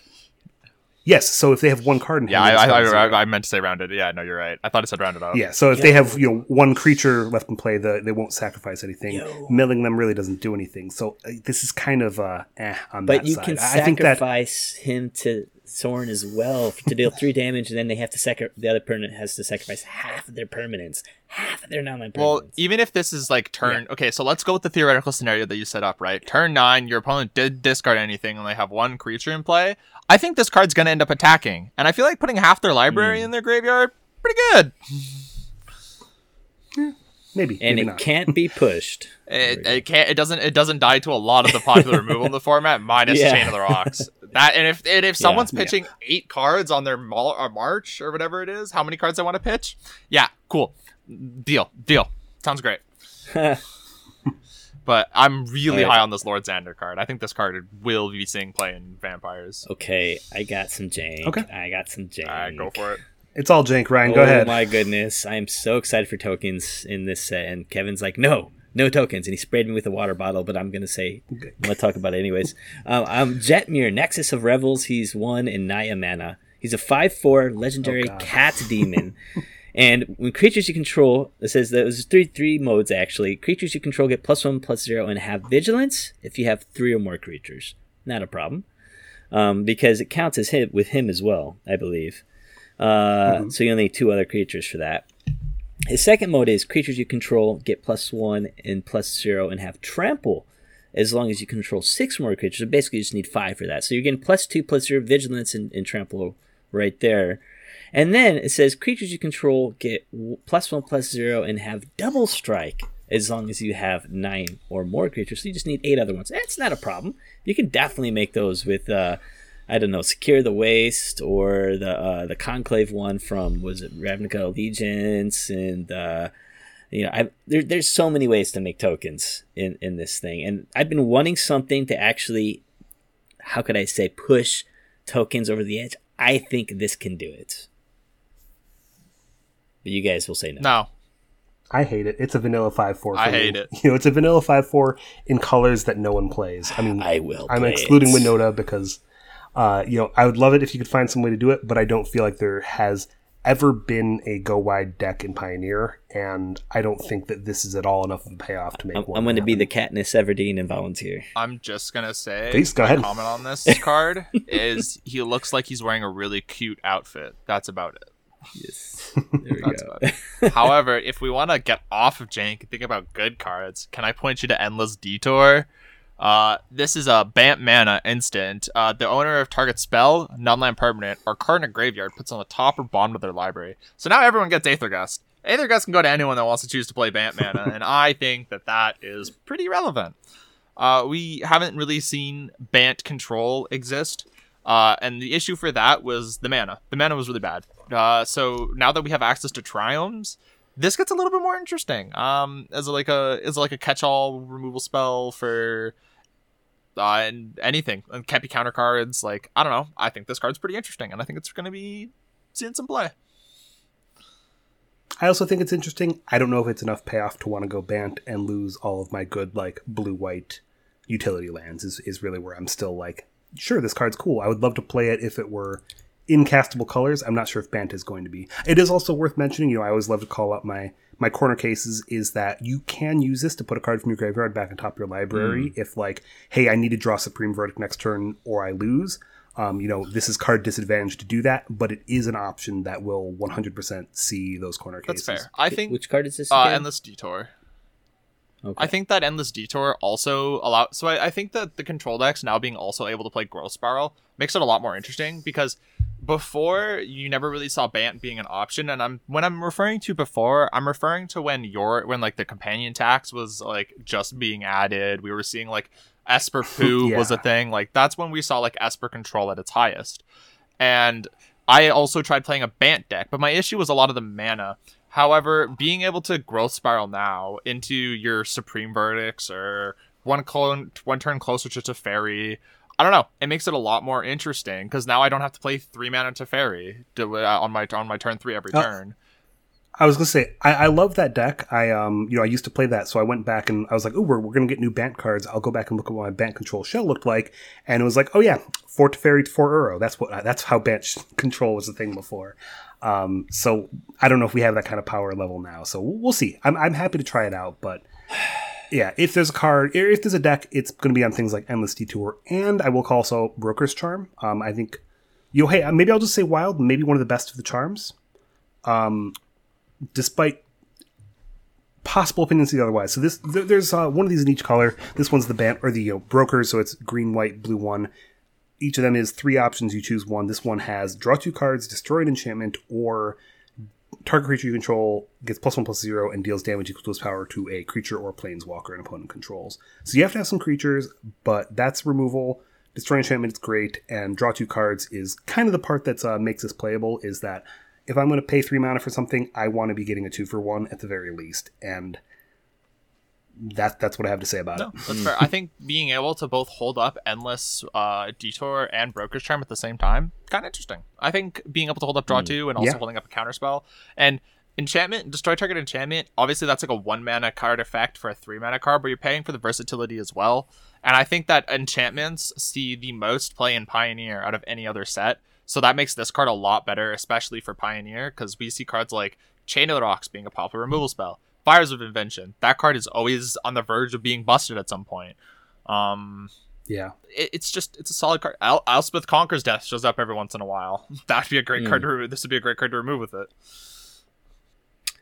Okay. Uh, why don't we go to Ashiok for another card? Sure. Oh darn it! Uh, if you want, you can go ahead. I'm I'm down to listen to a little. no, more you can go. He's trying to keep me keep me away from the tokens. Oh, I, I just forgot whose turn it is. Don't Yeah. mind no, me. go ahead, go ahead. He's just trying to keep me away from the I'm gonna from the talk about. Jank, but I'm gonna talk about my Jank. Uh, I'm gonna talk about Broker's Ascendancy. go. We're gonna keep on the theme of Bant. Uh, so this is green, white, and a blue for an enchantment that at the beginning of your end step, you put a one-one counter on each creature you control and a loyalty counter on each planeswalker Hmm. you control. Now, I think that this would be really fun to play with in the for the planeswalker variant, but I do think there is some legitimacy with the one-one counter because we do see Hardened Scales being a deck that showed up every once in a while, and it was kind of okay. But the fact that we can go turn one Hardened Scales and or turn one, there's a one one. I don't remember the exact name of it, but uh, it has when it dies, put its one one counters on something else, uh, and it, it's a one mana zero zero that yeah. enters. Um, I don't remember the exact name of it, but uh, there is also Conclave Mentor. We go turn two Conclave Mentor and to turn three Broker's Ascendancy. Now you have a three three that when it dies, it's gonna put counters on stuff, and a four four. Like I don't know, that seems kind of good. I don't know. I, I think that it takes uh, takes away some of the uh, the power of that deck because you basically want it to have more creatures than in enchantments. So you're playing four uh, four of the uh, what is it uh, scales, and then four of these, and uh, maybe two. I don't know, two or three. Uh, maybe maybe it's not going to be. It's going to dilute it too much. I could possibly see this in a Bant um, Yorion deck because that was actually, I think, a Pioneer deck. I would say like what four or five seasons ago, maybe like a Planeswalker Yorion Again, type, with, with type deck? Teferi and Yorion. yeah, probably. some random Yeah. thing I Yeah, made at with one Yorion. point and posted on Twitter. That sounds about right. Yeah, so I I could see it, you know, showing up. I'm just uh not sure which deck. I don't think it Alright. wants to be in an aggro deck though. If Ryan's not sure on it, then I don't even need to add anything negative. So we've already gotten our. Ah. Why don't you go with one, Ryan? Yes. So, um, again, I'm gonna talk about tokens. So you think that that cat isn't enough, eh? Well, let me tell you about Jinnie Fay Jetmir's second.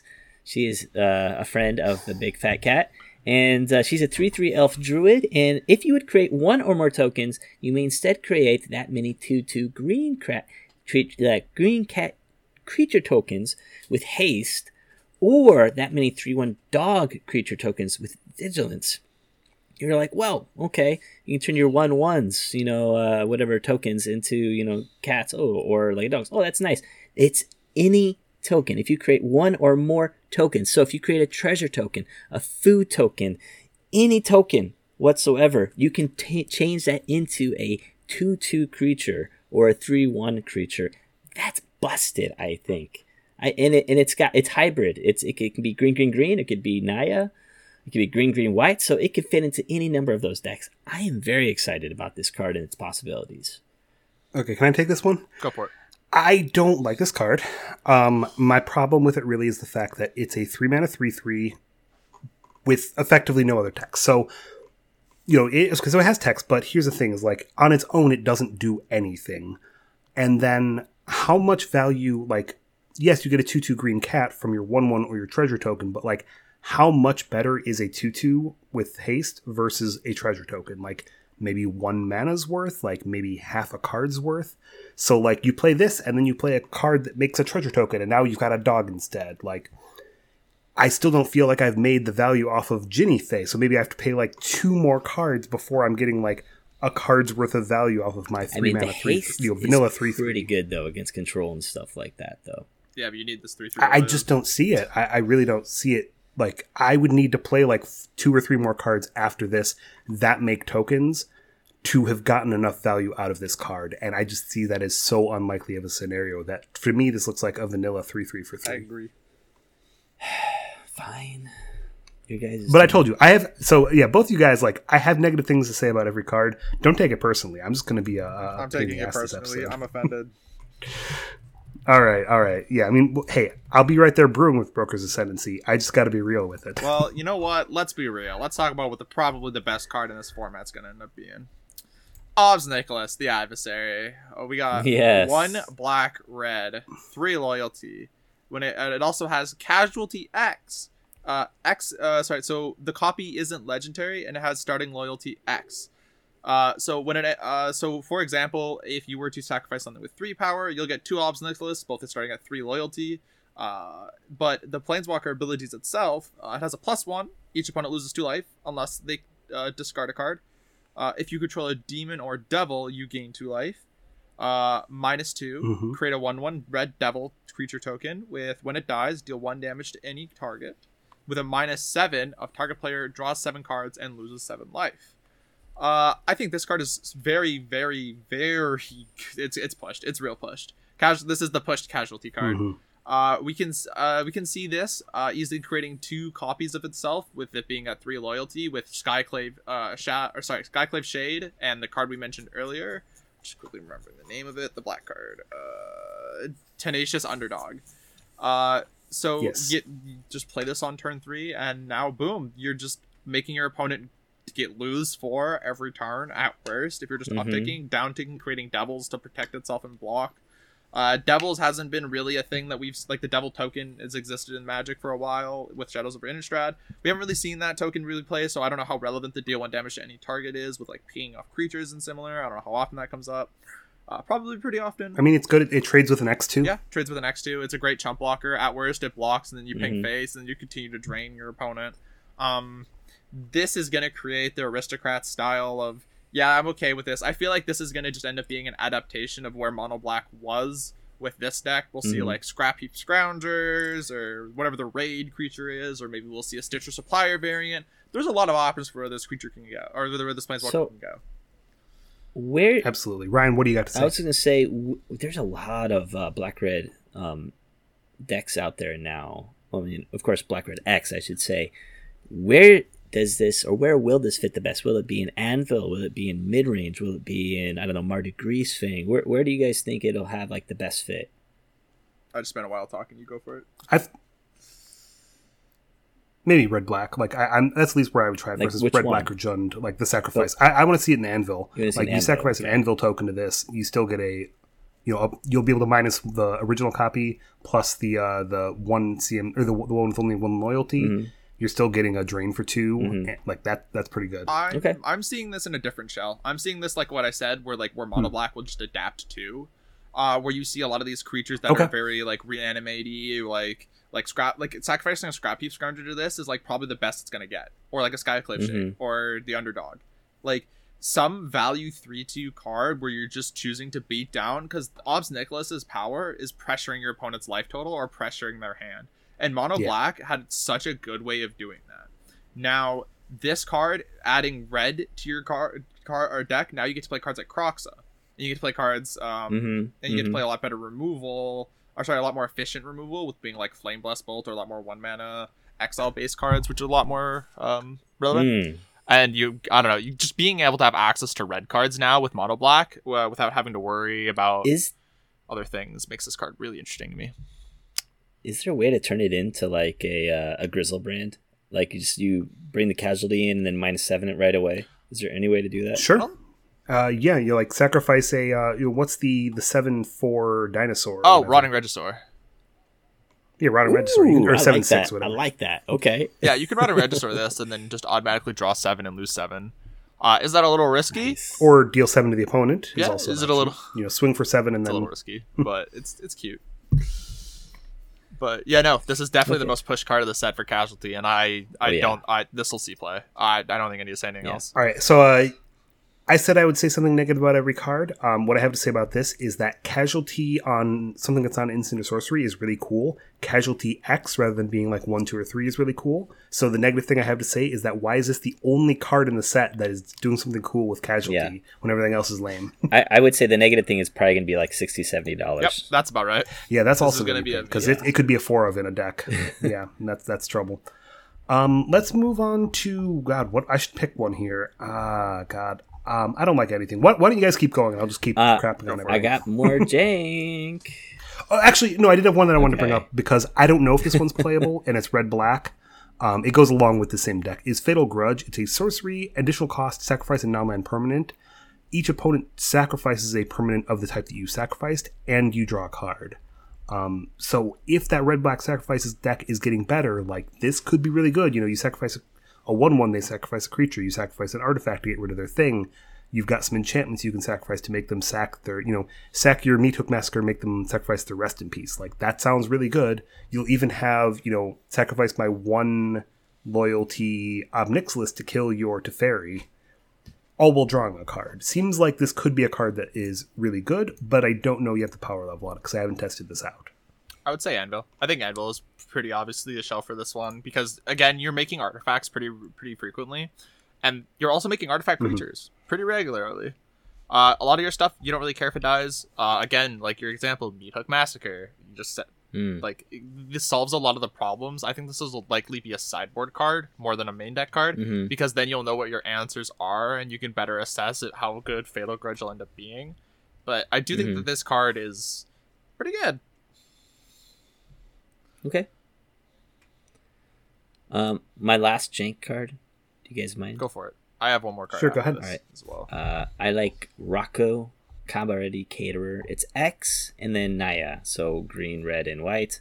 It's a 3 1 Elf Druid legendary, and when he enters the battlefield, if you cast it, you can search your library for a creature card with mana value X or less and put it in the battlefield and then shuffle. I like this just because it's a 2. You can get you get value. I mean, if you're drawing if you're playing on turn four you can grab a, a mana dork that, to put into play to ramp you or if you're playing it late game you can grab like a you know three or four mana you know card and put it into play alongside of this uh, anytime i see value like that i think it's playable even if it's only like gonna see plays maybe like you know two of in some deck I don't think it's more playable than Court of Calling, and Court of Calling doesn't see play.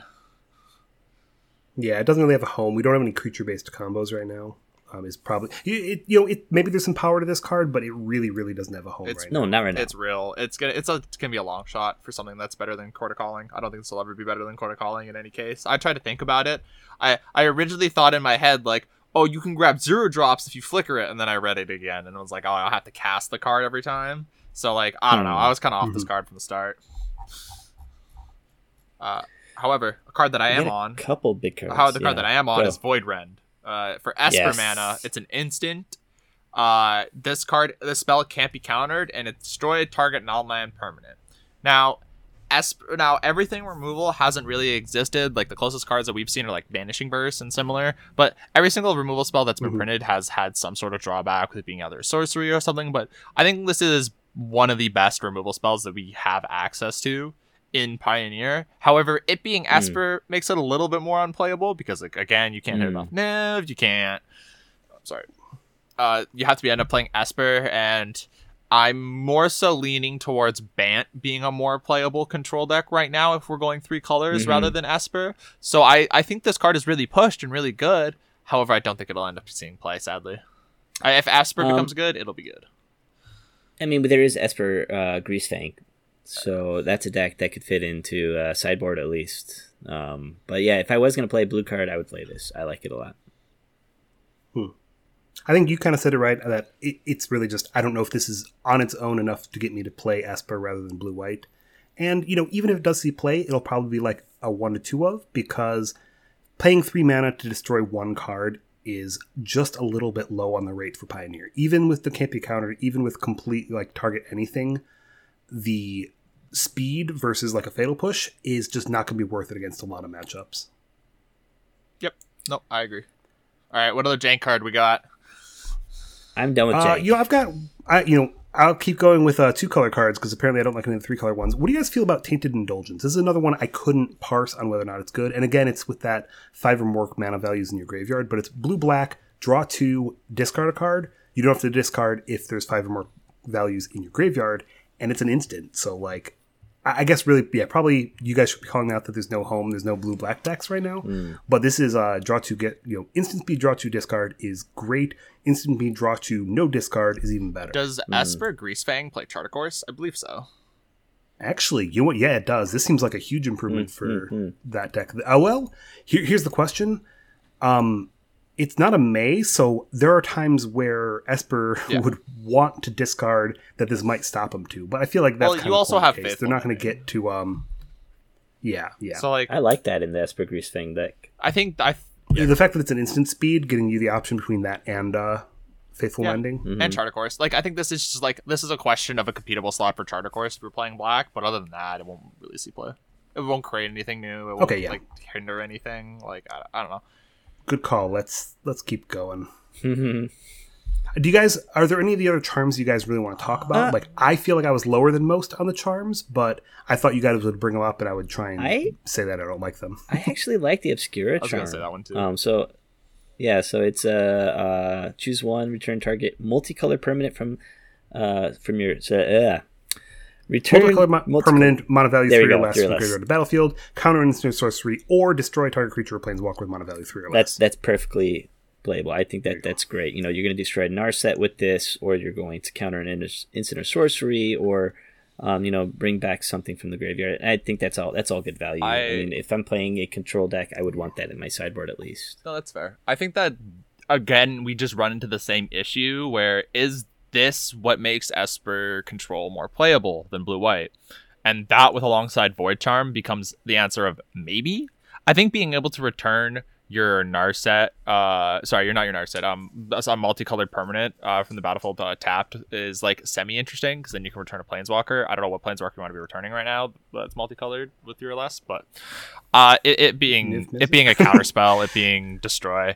I don't know. This card has a lot of like good text, but I sadly just don't think it outshines Bant in my head. I will be testing both Mm. variants, Mm. but I, I just I think there's something about Bant that just seems really good right now. I, I kind of feel like Obscura Charm is a bit of a trap. Like it's kind of the illusion of choice. Um, I, I agree with you that if I'm going to play this card, it's because I have a really good multicolored permanent that I want to be bringing back. So I can see this in Esper Grease Fang, them trying it out and maybe it being good there. Um, but if you're playing this in like a traditional like blue white black control or mid range, like this is going to be a bad card against aggro. Like you're going to be looking to destroy a creature planeswalker, and it's a three mana kill spell. That's bad. It's not going to be great in the control mirrors because it's a three mana counter spell instead of a one or two mana one. Like it's not going to be eh, so really. I've got to have that first ability be very powerful. Otherwise, I think this card's a big trap. Mm. And sadly, the other charms I don't really think are too playable. So Yeah. Yeah, um, the Jund one can draw three cards, That's but it's only okay. Hmm. Yeah. Well, That's like the only good mode I think on the Riveteers Charm. And Maestro's one, Maestros again has potential. Like when I was looking at it early, I was like, "Man, look at top five. Yeah. Put one in your hand, the rest in the graveyard." I thought this would be the kind of card that makes a existing Kroxa deck want to play blue. Mm-hmm. Um, I didn't see anything else that makes an existing Kroxa deck want to play blue, so I just think that it's not going to because the cost of adding blue is going to be too high. But if they were playing blue, they would play this. Is kind of where I'm at. yep. well, there's one more card I want to talk about, and then you guys can talk about the rest, if that's okay with you. Sure. Uh, I like uh, Ziatora's Envoy. It's one in Jund. It's a 5 4 trample, and when it deals combat damage to a player, you look at the top card of your library, and you can play a land from the top of your library or cast a spell with mana value less than or equal to the damage dealt from the top of your library without paying its mana cost. So if you don't, put that card into your hand.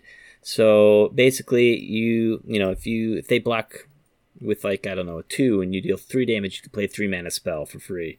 Um, otherwise, it goes into your hand. It's value either way. So I really like this. If I was gonna splash for Jund, I would definitely put this in there. I think this card's like super interesting. Hey, you you- you called it right. Like if we, I would splash for Jund, I'm interested in this card. I just I, I don't know yet if it can do that. Like if Siege Rhino can't get people to play Abzan, then I don't know if this can get people to play Jund. That's kind of what I'm what I'm thinking. You know, same way I think there's like the the Naya one is like one red, green, white for a four four trample lifelink haste. Mhm. Really good card, but am I going to play Naya for it? Probably not. Mm. Yeah, I think I think this is the most pushed of those like four mana cards because it was like a cycle, I believe. Uh, rares that was like something Sure, yeah, similar. Uh, but I do think this is the most pushed one. I do think this is probably one of the better ones because uh, a lot of what these mid-rangey aggro decks want to be doing is also creating card advantage at the same time.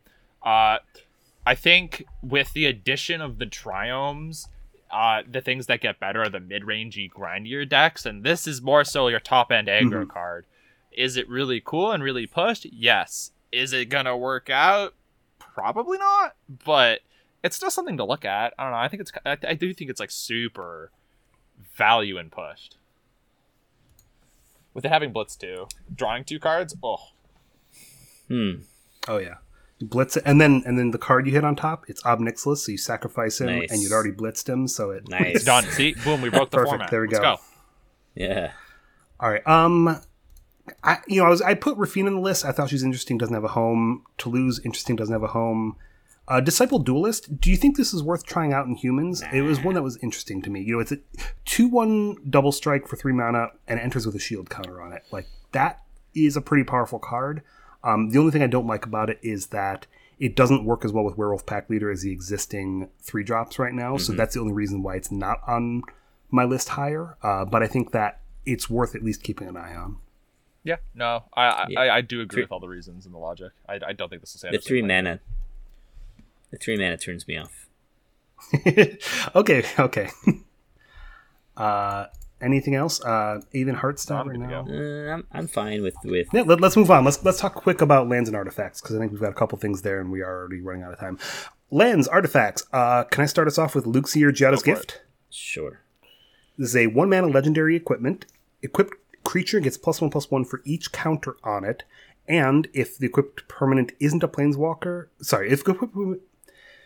Let me just uh, kind of start over. It can equip a planeswalker for one mana or equip a creature for three. If it equips a planeswalker, then that planeswalker isn't a planeswalker and it's a creature and instead. Um, so this is actually kind of sweet. I am gonna mess around seeing if it's worth it to just like slap it on a powerful like three mana planeswalker and hit for a lot of damage. There's also some combo potential with this, so like really cool card. I think it might have some potential. If I were to say anything negative, because I have to say something negative about every card, it's that the deck right now playing a lot of planeswalkers is kind of the blue white deck, and that one wouldn't want to put this on it because it doesn't want to turn on opponent's creature removal. other than that, I think it's a really cool card that I'm excited to play around with. I think, I think this card is like probably the worst in Pioneer. I think this card is better in other formats Hmm. because Pioneer has the most creature-based decks out there. I would argue, uh, maybe maybe standard, but uh, but out of the bigger formats, Pioneer, Pioneer definitely. Uh, and we the, the the good thing about playing a Planeswalker is it dodges a lot of like the current removal. Uh, like you block fatal push, and those are what the those are what those decks are wanting to be doing. I don't know a creature deck that wants to attack with this. I know in modern I used to make Karn the Great Creator attack with Liquimetal Coating, and that was an out sometimes against control. Like this might be a cyborg card for mono green. That's about it. Okay, okay. Yeah, I'm not sure how to use Luxior yet, so I'm not gonna say anything about it. You know what you do know how to Uh, use? what do you guys know got? how to use unlicensed hearse. I bet you know how to use that Oh, card. I wanted that one. you, you can talk go about it. Talk about it. Go for it. I was just trying to segue. No, you, you go. You can go. Ah, well, I did the perfect segue, so of course I get it. Uh, two mana. Uh, it's a vehicle. Uh, tap it, exile up to two target cards in a single graveyard, and its power and toughness are equal to the number of cards exiled with it, and it is true too. The fact that you get to pick what cards are exiled, this card's Mm. slam dunk. Mm. Why would you want to play Lantern anymore, or any other kind of I don't know Tormod's Crypt, or anything else that like kind of like eats the graveyard? I would just play this. Yeah, easily. Like this card just Yeah, the threat of activation is really nice. gets- the fact that it can beat down is It awesome. gets bigger each turn. Um, so you guys want to hear me say something negative? No. yes. I want to see it. Okay, here's my negative: is that it might make Winota too good because I think this is going to be really good, especially in Winota because they would love to be able to attack with their uh, removals. You know, rather than playing something like Rest in Peace, this is a Rest in Peace that gets to attack, Mm. and it's going to be particularly good against two of that deck's worst matchups, which is like Phoenix and stuff like Black Red. Mm. So. Uh, I'm th- maybe that's my negative. Mm. I'm probably not actually being true, but uh, So- I think this will be a great card so- that'll fit right into there and has a home that'll love it. I want to ask you guys: Would this be like a two of in the sideboard, or would you play this main, Uh, or would this be a sideboard. I four wouldn't of? main sideboard. this. Yeah, this is a Sideboard? sideboard. Uh, Two of, three of, four of? Probably two of. You know, i in Pioneer you can't go like four of for a specific matchup Okay. most of the time, just because like there's so many, there's so much variety in the Yeah, format. I, I think that the argument of this getting Winota too good is a great argument for the card existing because then Winota gets banned.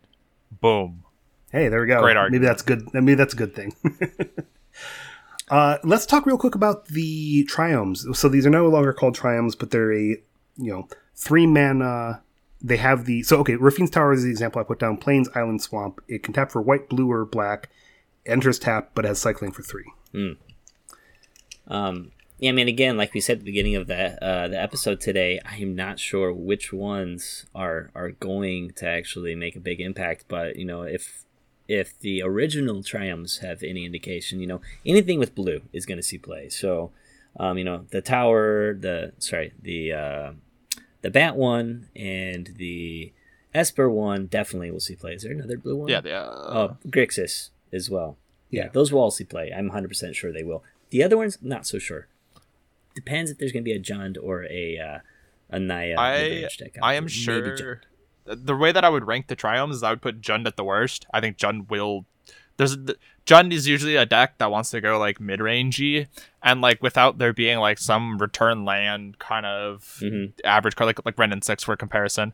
Uh, this card won't be as good. Uh, however, I do think that the Naya, I think that it goes then the Grixis Triome and then the Naya Triome because the Naya Triome is a lot of mana fixing for Omnath decks, and there's a lot. Mhm. I think green is a little bit more highly rated on the Triome scale because of baby the the relevant mana fixing cards for Triome decks are green cards.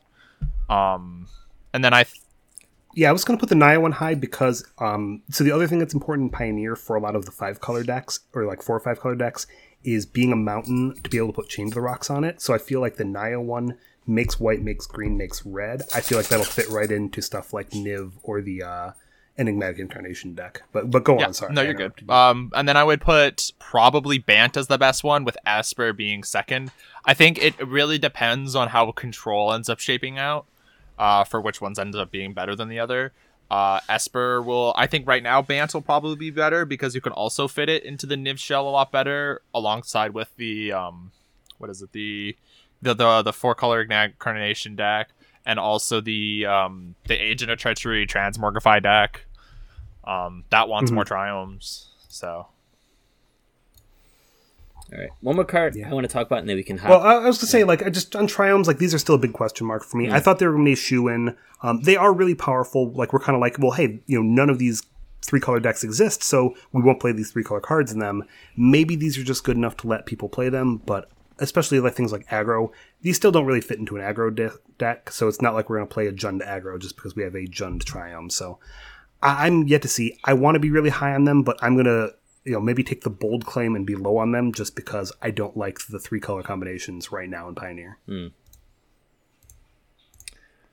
okay. What, what do you have, Ryan? Yeah, last thing I want to talk about real quick: uh, getaway car, uh, three mana, four okay. three vehicle, haste, which is I think really the most important thing to me. And it says whenever it attacks or blocks, you can return up to one target creature that crewed it this turn to its owner's hand.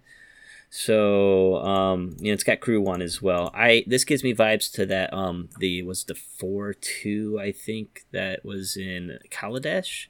That like when it comes into play, it becomes an artifact creature and it can attack with haste. But I like this um, just as you know another kind of aggro card.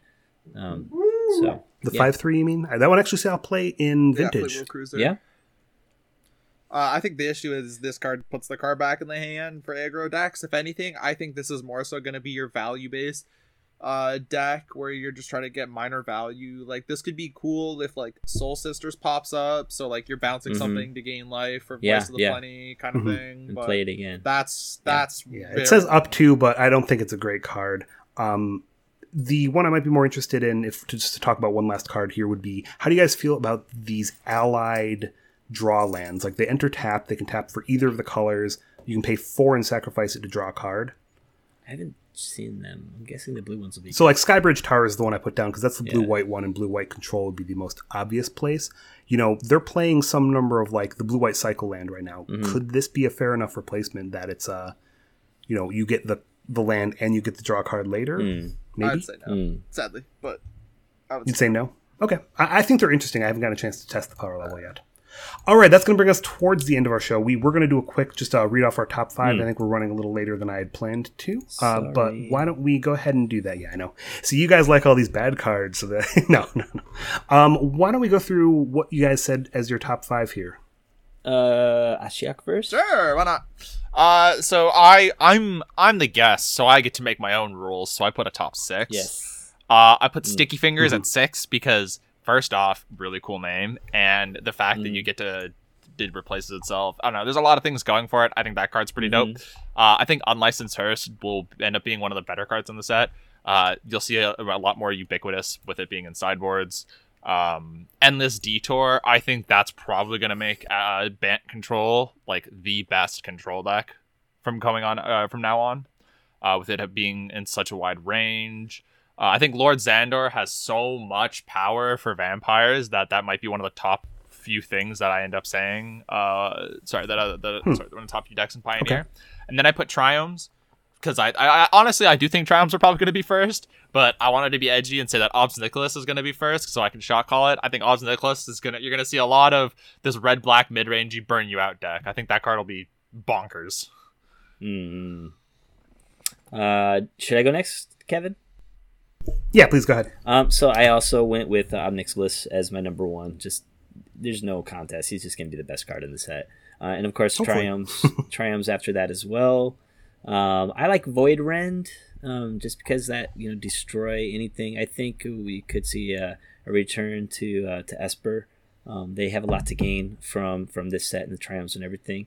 Uh, and then my number four was Unlicensed Hearse. Uh, again, I just think it's going to be like in a bunch of sideboards. Great card. And uh, my uh, number five was Workshop War Chief. I'm kind of big on this. I think it will be the second coming of of Thragtusk. You know, the body with trample dies, and you know you get more value from it when it dies, and you can put it in haste and draw cards. That that's a, a lot of uh, of value from it. So I'm I'm kind of high on it. All right. So for mine, I said Obnix first. I went to you know, so I don't know what I was thinking when I was making these. Maybe I said number two, Fatal Grudge. Um, I'm interested to see how that one plays out. Number three, I'd said Luxiorb. You guys, after talking to you guys, I realized that's probably more of a fun thing I want to build around and not actually a great card. So I'm going to place that one with Tenacious Underdog. I think is a reasonable card, uh, despite me talking down on it. Uh, four, I'm to say Giada, the Angel. Five of them say unlicensed hearse, and I'm going to do an honorable mention to Titan of Industry just out of Mm. nowhere because you because Ashiok wasn't high on it. I'll be high on one card. For now. Hey man, we gotta tear each other. That's going to bring us to the end of our show, though. I've barely got a voice here, so I'm going to apologize and wrap us up right away. Um, thank you guys all for listening. Thank you for joining us on the show, Ashiok. Thank you, Ryan, for coming in and talking with me. Uh, this was a lot of fun. If you guys want to hear more Pioneer content, if you want to hear our brews or upcoming episodes, everything coming out about Pioneer, follow us at MTG Pioneer on Twitter. You can also find a link to our Discord there and to our other socials uh, as well. All right. Um, yeah, you guys can find me on uh, Twitter at Yo Japan Hobbyist. So I've been updating a lot of stuff uh, about Magic the Gathering and Pioneer in Japan. So definitely uh, give me a follow if you want to hear more about what's going on over here. And Ashiok, how can they reach you? Uh, I got my Twitter at Dreams of Ashiok. I recently uh, posted a how to get better at paper magic. With paper magic events started getting better up, it gives you tips and tricks about all you need for your first competitive event back and how to win big events. Since I won uh, Face to Face Edmonton, one of the bigger Canadian events recently. Uh, nice, I will also be I I since I'm now out of school, I'll be streaming. Uh, I'll once Caber- uh, once this new set drops, I'll uh, stream some Pioneer and some Modern. I got tournaments to prep for, so I'm trying to figure out what's broken, and we're gonna see what, how that works out. Uh, the the Twitch is Ashiok Mhm. underscore Nightmare underscore Weaver. All right. Great to hear it. So go ahead and give Ashiok a uh, follow there. Uh, subscribe if you like, and thank you so much again for joining us on the show. We appreciate having the uh, the input. You know, I, I like having a third person to stand in between me and Ryan here because uh, I can't bring all the negativity, and we need we need some of that competitive edge that we don't always have on our own. So thank you so much one last time, and thank you all for listening. Uh, hopefully, you guys enjoy this episode. We look forward to being your go to source for Pioneer information online. Your first pioneers are reviewing out.